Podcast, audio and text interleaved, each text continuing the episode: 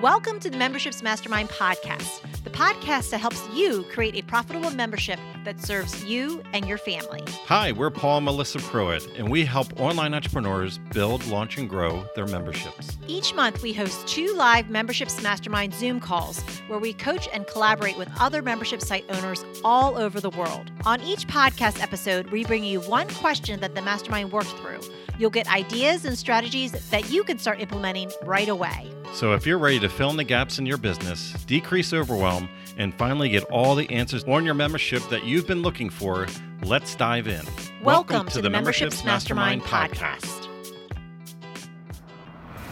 So, Kaz, tell us what's going on. Yeah, so I'm in the middle of my founders launch. I'm technically live launching it next week, and I'm doing that as a five day launch, as I, as I mentioned on there, a five day challenge.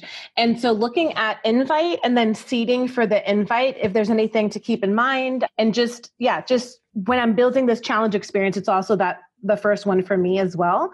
It's looking at like what what are the best practices or things to look out for for anyone who's done that. And then my ideal seeker, I call them that, and my ideal avatar, right? My seeker are moms of young kiddos. Cool. So what's what's your membership about and what's the challenge about? Yeah, so it's mental energy and just like being able to be more than a parent. So like you have your kids, but you can have your business too, or just time for yourself, whatever that looks like for you. Mm-hmm. I'm I'm a certified professional coach in core energy, and so giving them a space to be able to actually have time for themselves amidst having toddlers or babies or you know young school age kids, especially with this school year coming up and the craziness there. Yes. It's like how do you stay sane and have an energy that also serves everybody else around you. Yeah. So yeah. Nice. So ask your questions so that everybody sure. understands, and yeah. um, then we'll open up to everybody. Yeah. So for anyone, including uh, myself, that's doing a live launch through, for example, a five day challenge, what are the things to look for as you're building the experience in the ways that you're going to actually invite people to join, right? Like the selling part, mm-hmm. and then seeding along the way before you make your actual invite. Awesome. All right. So anybody have done? Oh, yep, Heather. Heather. Hey, Heather. Hey. So I'm actually in the middle of a seven day challenge to launch my reframed membership right now. And what I'm doing to address what you're talking about is let me just give you a little bit of context because it's a little bit along the lines of what you're doing. So I serve Christian solopreneurs and my focus has shifted this year to like working from a place of rest fueled productivity through like aligning the way you run your business with God's will and his word. So for those of you that are Christians, that'll make sense. For the rest of you, it's okay. But it's along the lines of what you're doing, right? Because you're talking about mamas needing to, to find this rest. Mm-hmm. So the thing is, there's a lot of mindset work in what both you and I do, right? Mm-hmm. And so my challenge is about them grasping the foundational principles so that they can build rest and margin and rhythms of that into their schedule but that is not the work of seven days right just like your yours is not the work of five days mm-hmm. so setting the seed of hey you know this is this is hard work your tasks are simple but this is hard and the only way you're going to maintain this is through systems and accountability afterwards mm-hmm. and the ability to mm. keep having these conversations from people who understand the same principles as you so that you can maintain and continue to move forward and create more margin and more of, of what we've done this week. So that really sets the stage for they've made progress and you can give them tools that, that if they are mm-hmm. super motivated and disciplined, they could move on on their own. But that's not 90% of us. 90% of us need somebody to cheer us on, hold our hand, hold us accountable, and remind us of these foundational principles that we're learning to make progress in anything. So the whole way through that you're helping them, you're seeding that need for the membership and and if you are keeping that challenge community engaged then they're already starting to get that sense of community and they're chiming in with each other and they're already sharing that struggle and they really don't want to lose that. So it makes it like almost a no-brainer at the end to go ahead and stay for the membership. Cool. And then my follow-up question to that and to anyone else who also will share is i was currently planning on doing it in my current facebook group. I wasn't going to start one just for the challenge. Mm-hmm. um, i'm open to either. I was just going to use the engagement i already have in there. Does anyone have any thoughts on that? I wouldn't do it. Like okay. I I would have a separate pop-up group because you want it to be so focused on the challenge okay. and everybody going through the same thing and I don't think you want anything to detract from that. The challenge that comes with that though sometimes is you know like how many people do you already have signed up for the challenge? You don't want it to be crickets. Um, like what I did is I had three people who have because this is my first time doing this challenge but i had three people in my membership that i've coached through the membership come in because they've already had success with some of these principles, but they knew they still had more work to do. So I needed to make sure that even if I had a small group, because I had a small audience, and that's a whole other story for another day, but I needed to make sure I didn't have crickets, right? I needed to have people that would show up and engage. But everybody in the group is focused on the same thing. And if I had done that in my normal group, there would have been too much mm-hmm. noise from other people posting about other things. So I don't think it's a good idea. Although, you know, obviously Paul and Melissa are better at all these things than I am. So no, no. oh, thank you. So is any anybody else successful in challenges that they wanted to? Uh, yeah, I can I can share. So I also work with parents, and I find their brains are so cluttered. I have a fairly large Facebook group, and I, I the first couple times I did challenges, it was in there, and people were constantly messaging. I can't find the post. Where's the post? Yeah and it just becomes an administrative kind of nightmare for you. So, so the last challenge I did, I did it in a separate pop up group, but I also was running ads, so I knew I was going to have four thousand in the challenge, mm-hmm. which was a whole other nightmare. So it's kind of nice to have an intimate group to start with. So what you could do is, you know, get people to join, and once you have whatever your magic number is, if it's twenty, then create the Facebook group, right? So you don't feel like you're creating it for three people or if I don't know what your numbers look like but I knew I was going to have a lot because of the Facebook ads and it worked very well. And what's nice about it too is you challenge later for a subsequent launch and actually it's easier for you to find screenshots of wins. And in the in the Facebook group, by the way, I use hashtags. So like mm-hmm. winning, like things like that so that you can so it's it becomes a selling mechanism for you later when you redo it. But yeah, I tried both and I do find a separate group makes everyone's life a little easier. Awesome. And how did you like where did you see it along the invite before you actually did the invite? Well, when did I invite them to the group? I'm sorry, to like the actual sale, like to the next step, the next invite for them to work with you. So, like, if you had a, a free challenge, right, or a, a small paid challenge that then leads them to like that next step with you. Yeah. Yeah. So what I did was I had every every day of the challenge, I did a, like a video with it. And in the video, I would say, so I was broken up based on the same pillars in my membership. So I'll say, in the Raising Adventurous Eaters Club, which I'm going to tell you about on Thursday, we also do this, that like we do mm-hmm. more than this in the mm-hmm. and then in my emails i would say based on each challenge i would say here's an example from the raising adventurous eaters club of a parent doing this and the success they had cool thank you Great. So anybody else? Oh, Tazine. Lots to say. Another really hi, I'm Taz. Hi, Kaz. Hi, Taz. I get called that sometimes, so you know, spirit animals. um, something that might be a good idea too, depending on how big your group is. But if you want them to engage in the challenge, is seed the information or the excitement about maybe something productive that somebody did in challenge day one. So write about it in your group and say it's still not too late to join the challenge if you want to.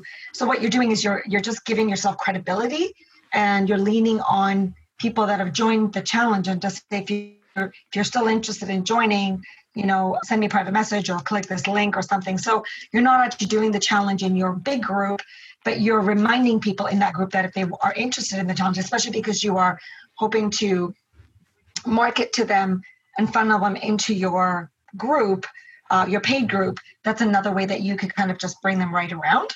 So something I've done as well in the past that works really well because people are like, oh, what challenge? I didn't know about that, right? Because people don't pay attention, right? We all right. know. You have to hit them on the head seven times at least before they even hear you. So even if they're your, even if they're in your group and they're engaging, people are missing things all the time. So we think we're marketing to them like crazy, but really they miss three quarters of what you're talking to them about anyway. So, but that's another really good way to do it. So another idea. Thank you. That's helpful. Marlon, I've, I've gone through a few challenges, and I guess two things you can think about is one where they did where they gifted whatever was their offer. Uh, mm-hmm. Let's say mm-hmm. if it was a course, so basically they got to introduce it early without offering. So it gave like a little taste of what was to come for people. And people were more receptive as it being a giveaway based upon engagement or whatever the rules you set of engagement.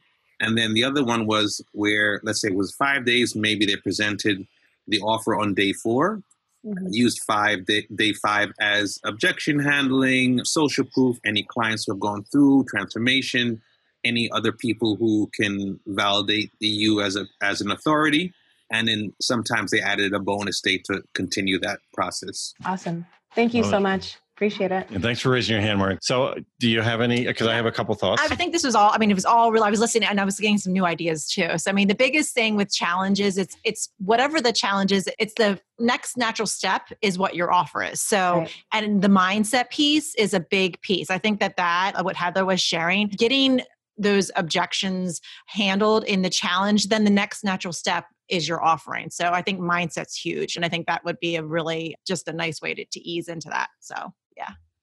Awesome. Thank you. All right. So I'm going to give you a couple thoughts real quick. We always want to keep in mind that everything that we're doing in our funnels is the pre launch to the next thing. Mm-hmm. So I want you to start reframing everything that you're doing. So, yes, the challenge itself is the pre launch to the thing that you're going to offer.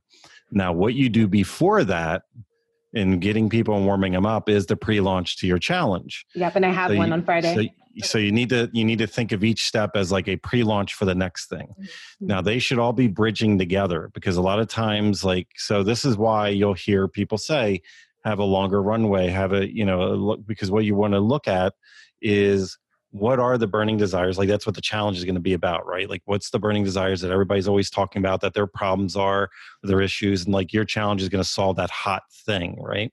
Mm-hmm. now what you want to do though is in advance make sure that you're talking in your conversations before the challenge before you invite people in. Now the main reason why i definitely would say that you want to bring them into a different group other than what was already talked about it gives you a reason to collect email addresses if you haven't already. So, and it also is a micro commitment by people leaving that Facebook group and going into an actual registration page. There's a psychological trigger that happens at that moment that they feel that they're committing to something versus oh this is just hap- this is something that's happening in a facebook group that i belong to. Well i belong to 200 facebook groups.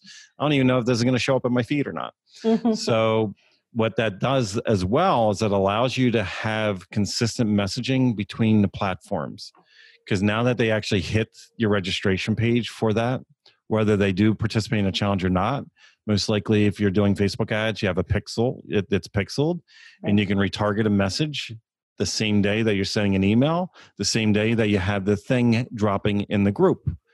Because what you want to do is you can, because not everybody's going to see the notification on Facebook, not everybody's going to see the email, mm-hmm. not everybody's going to see the ad.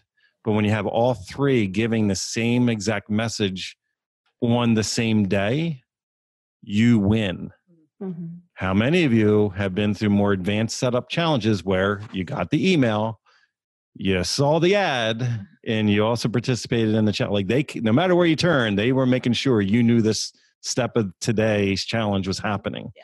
Where a lot of people rely on is they're hoping that Facebook is going to remind everybody that there's a challenge happening right now well, they're seeing what their friend just ate last night and who's arguing about what hot topic today. And like, you want those micro commitments because you then can reach them in different mediums and have the same exact message each day. So now, outside of that, from a sales standpoint, just one thought because I could go on a long time on this, and I'm and I'm sorry, is that never be sorry. I love that. Yeah. so you know the old saying, you'll always be closing, always mm-hmm. be seeding right? So you in presentations, you you have what's called a tie down question. Okay. And tie down questions is where you get your audience to agree with your framework, your thought, your idea. So, what you want to do is in your delivery each day, get them to destroy an old limiting belief. Mm-hmm. Let's say one of those is like, hey, you know, you're we're all busy moms, right? Now, one of the things is we should reward ourselves, right? Does everybody agree with that? Wouldn't that doesn't that make sense to you? That we should make a decision to reward ourselves. Say yes if you believe you should reward yourself. Okay. Now, by them saying yes, they just said something in affirmative in advance. They just said yes. They just agreed in the affirmative. Now that's a tie down question. And they just agreed in the midst of your content that they should invest in themselves. Mm-hmm which good. then makes it an easier sell on day four and five. Especially with parents, especially with you moms. can you can bring them back to remember because in your close and then your presentation, you can bring them back and start hitting. You know, we work, we did so much this this week, ladies. Just say yes again. Like we are here for ourselves. We believe in ourselves. We're over. Yep. So yeah, Craig is NLP. NLP, yeah. NLP is good, yeah. Melissa's uh, NLP practitioner certified. so, and I've always learned NLP from a sales standpoint. So, it, but what it is is if you do these tie down questions, you're getting them to say these micro commitments. Yes, yes, yes, yes, and they're so in the midst of your content, you're getting them to agree and empower themselves that they're old limiting beliefs. So what you're doing is you handle objections inside of your presentation. Mm-hmm. So you destroy the objections before the people have a chance to ask them. And when you mm-hmm. do that, you're going to see conversions incredibly increase and go through the roof because you're not because people have already sold themselves by time they get to the end because mm-hmm. you already eliminate the objections before they had the chance to verbalize them. Because for some reason they're gonna be like, "Wow, you really get me." Mm-hmm. That's it's awesome. because you already tore down these limiting beliefs before you went into the sale. Right. Because really, you're selling the entire time. So right. sorry, I'll get off. No, you're good. And do you mind if I really quickly add something to that? Yeah. So something I did that may benefit all of y'all listening in is I live in Texas now, so y'all is like a thing. I'm from New York. I'm sorry. So what I did is I made a list of all the objections of my ideal seeker, and then right next to that, in a separate column, I did a story of someone yes, yes. that I've actually helped. And yeah. so I've been seeding stories, and I plan to do more of them next week. So just something to keep in mind. That way you have a story bank and you have the objection and, you know, it kind of all ties in. So yeah, we, thank you. I love that. If you enjoyed this podcast, then join us on our free live Zoom calls twice a month. You'll get to ask your membership questions and hang out with awesome membership owner peeps. Just sign up to be notified at membershipsmastermind.com.